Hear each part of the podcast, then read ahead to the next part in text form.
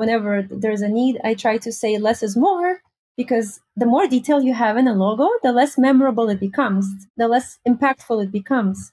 But when it's too clean, it can be kind of boring and dull. So I always try to find a balance between clean and smart design. Like, it has to be clean, but it also has to be smart. It can't just be, you know, simple block letters that are bold. It has to have symbolism behind it. So big and bold is not always the answer to making it stand out. If you're looking to up your startup marketing game, you're in the right place. This podcast will help you simplify, prioritize, and see big wins from your marketing efforts. Every week, you'll hear from some of the world's best venture-backed startup founders, marketing leaders, and startup experts about marketing, brand, growth, what's working well, challenges, and how crazy and fun marketing can be when you're at a high-growth startup. See ya inside.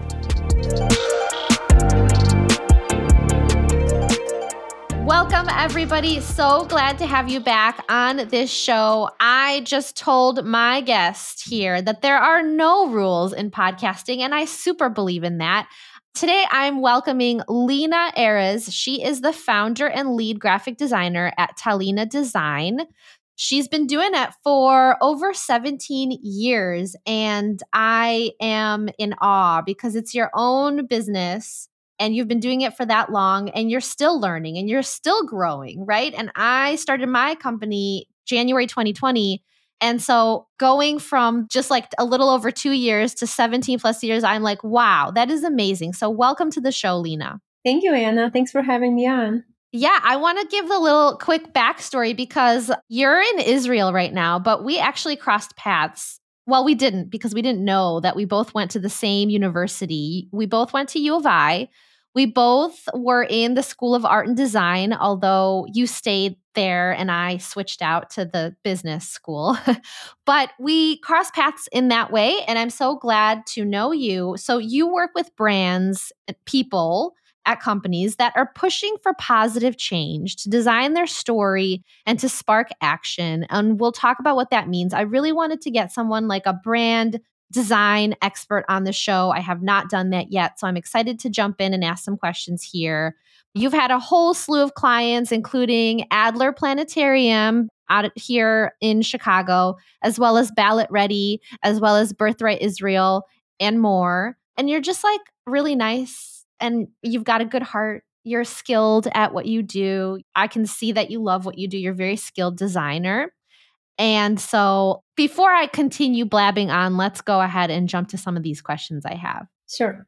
Great. Okay. So let's go ahead and start with, like, I want to understand what you mean when you say pushing for positive change. Companies that are pushing for positive change, what does that mean to you? Because I, I work with startups and they all say that they're pushing for positive change. I say that with a smile. So what does that mean for you?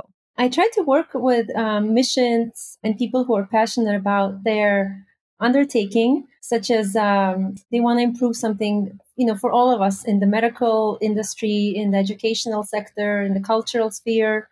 I try to avoid projects that feel too gimmicky or too marketing-like. You know, they're trying to just get wealthy. So their missions has to align with my with my own values. For instance, I did a brand for InvisiCare, and they created an app that elderly people install in their phones, and then their loved ones can actually uh, keep an eye on them virtually, you know, things like that. Or another one, it was where they're creating Band-Aids that you stick onto your body, and then they dissolve with time. So just making our lives easier day to day.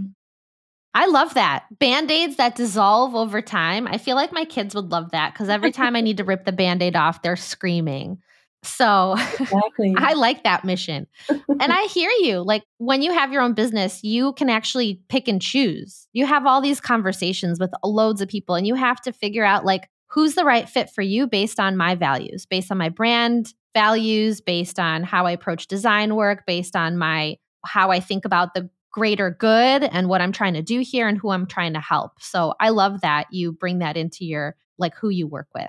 Thank you. So tell me more about how you help brands design their story for action. What is your approach? What is your process? So my process is I try to make it as fewer steps as possible. In, in general, I'm a minimalist in the way I design and just even my lifestyle in terms of, you know, I have very minimal uh, furniture and, I, I, you know, I just believe less is more. So anyway, I have a questionnaire that I sent to my prospective clients and I was able to narrow down those questions to ten. Sometimes we don't even have to speak on the phone before we start. It's just enough for the client to fill out those ten questions. And most importantly, I asked them to send me samples of logos they like, brands they like visually. They don't even have to relate to their industry, but I have to understand what speaks to them aesthetically because design is also subjective. And for us to have a seamless and, you know, as quick of a process as possible, I have to better understand what speaks to them visually. You know, are they more into clean and minimal or more funky, more complex design, you know, retro, modern, like, so you can describe uh, what they're looking for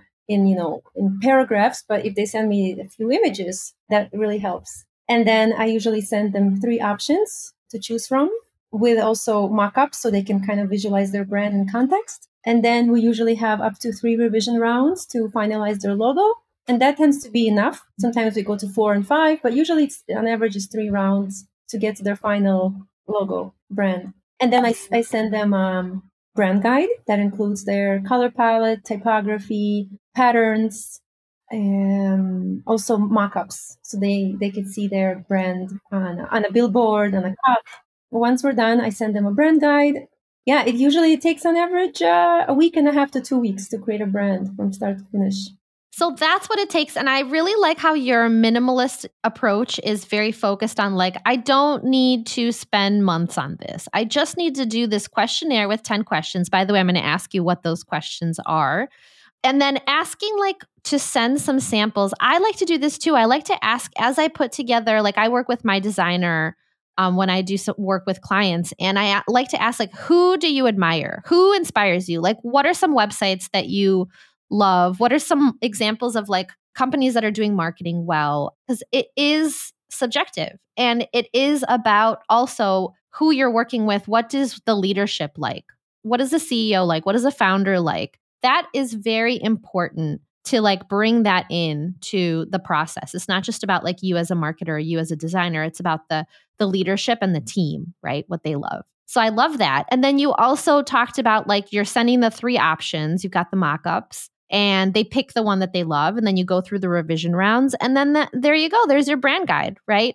I absolutely love this process. I think it's great. I also want to ask you the questions. What's in that questionnaire? Or just like a flavor of questions. You don't have to give me all ten. Yeah, so, you know, um, to talk about their target market, of course, who are they trying to target with their new brand, new business? As I mentioned, the most important one is to, to show me samples of, of brands they, they like, existing brands they like. So their values, what they want, their what kind of personality do they want their business to project? That's a big one. And that's going to also then transfer onto their brand. And then who are their competitors? Because for them to be better than competitors, I have to understand who their competitors are. So I look at their, their branding as well and then try to do it a, a step, you know, notch better.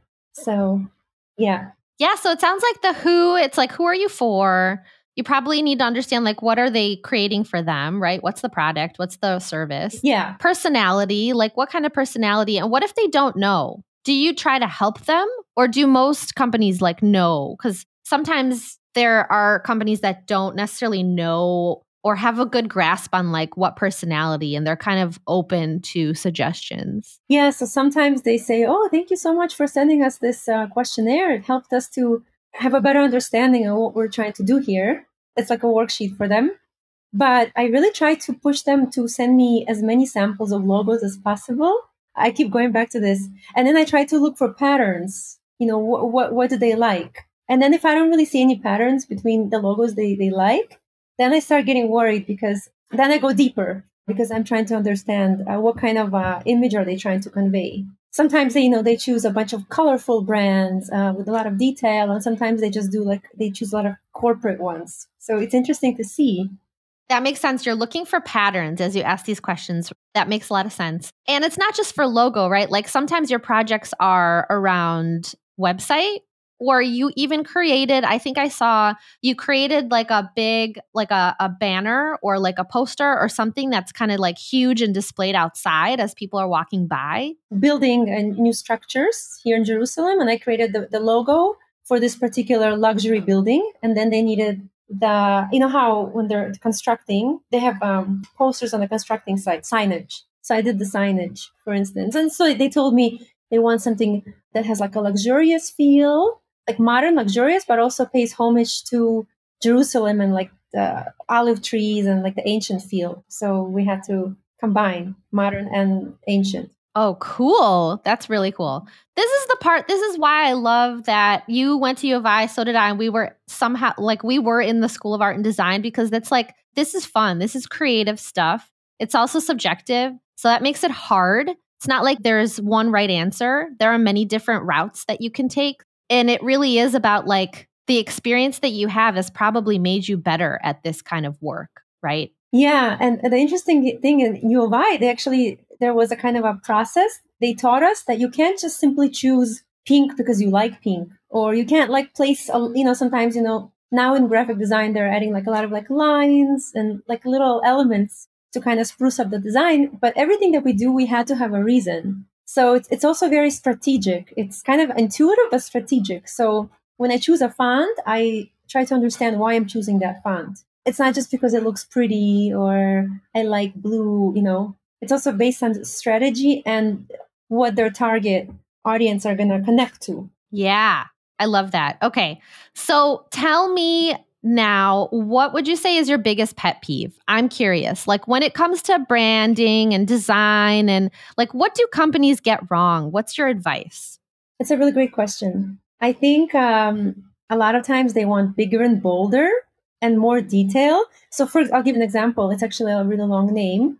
I'm working on a brand now for Musculoskeletal Tumor Society. It's a long word. And so they sent me a sketch of uh, the logo they have in mind, and they did, uh, you know, the cancer ribbon, and then they did a tumor inside the ribbon, like a sketch of a tumor. I'm going to have to push back and say, you know, I don't suggest actually drawing a tumor in your logo. You know, one, because it's too um, specific and it's like an illustration. It's not really a clean logo. It's not symbolic enough. And also it has a negative connotation. Um, people don't really want to see tumors, I don't think, in logos. You know? I don't so, think so. Yeah, I don't think so. Yeah, I think a ribbon is great. You know, that's a symbol, right? But it has a positive connotation. So I always, um, not always, but whenever there's a need, I try to say less is more, because the more detail you have in a logo, the less memorable it becomes, the less impactful it becomes. But when it's too clean, it can be kind of boring and dull. So I always try to find a balance between clean and smart design. Like it has to be clean, but it also has to be smart. It can't just be, you know, simple block letters that are bold. It has to have symbolism behind it. So big and bold is not always the answer to making it stand out. I like that. That's a great takeaway here. Big and bold does not necessarily mean that people will remember what you stand for, right? And that's really the goal, is to stand for something, connect to your target audience. And big and bold is not necessarily the answer. It's got to be something that's like strategic. Like you have to ask, why am I choosing this? And I love how you think about less is more. I was just talking to someone the other day and they just redid their logo, and their original one was a lot cleaner and simpler. And then they went with something that's more complex. And I think I'm going to come back to them and suggest, like, did you really want to change? If you're changing your brand design and your logo and like your website, like make sure that you're making the right changes for the right reasons, right? It's not because of the big, bold detail, stuff like that. It's got to be something that's helping you to connect to your target audience at the end of the day. And I like that you think about clean, but not boring and dull. So there's a balance that you're thinking about. And do you have a way to kind of like get to that? How do you know that what you're building is clean and also smart, like not boring, right? How do you know? So it starts off being simple, right? I just go to the basics, like I choose the font and the colors, and then I try to think of the big idea behind the logo. So going back to this Musculoskeletal Tumor Society, I was thinking about what could be the symbol there. And so I combined the two ribbons are the two, you know, ribbons that stand for cancer, and then they make up the M. Can you picture that? Yes, I can actually. So I said, oh, aha, that was like an aha moment. Two ribbons, and then they combine to make the letter M of musculoskeletal, because that's the first letter of the of the name of the organization. So I look for, uh, where can I find symbolism? I love that. Do you also do that in life, Lena? I feel like you do. You you look for symbolism in like all aspects, in your work and also just in life in general. Do you do that? That's a good question. Like, I notice hearts and all kinds of things. Like, there's this big oak tree near my house. I'm like, oh, that looks like a big heart, like the green part. I love that. Yeah, I guess like sometimes I see like things in nature that is probably not supposed to be there, but then you kind of happen to walk past something and then it comes up and you're like, oh, wow, that looks like X or Y or whatever. Exactly. Um, usually my kids do that, actually. So exactly. Yeah. I'm like, yeah, that kind of looks like a brain. Yeah, I was going to mention my daughter. She does it more than I do. That's right. That's right. Yeah, Thank yeah. you for walking through that. So tell me what your favorite project has been so far, and tell me a little bit more about why that is. Are you thinking more like my favorite client or specific type of work? Either or. Either like okay. the work or the client. Okay. So I really love um, branding, and we talked a lot about it. It's just like such a small thing. It's a logo. It's a tiny little project if you think about it, but it's so fun to come up with a big idea. And then that, which is going to stand for this big organization with their mission and their target audience. And it's really great. And I really enjoy the process of um, collaborating with the client. And this is one of the reasons I actually decided to be a freelancer, because when I used to work for um, design agencies, I used to work with the, the marketing director, and he would talk to the client. So I actually really enjoy being directly in touch with the client and getting their feedback. It's surprising because usually when I design a logo, I'll say, okay, this I'm married to this design. It looks great. I hope they choose it.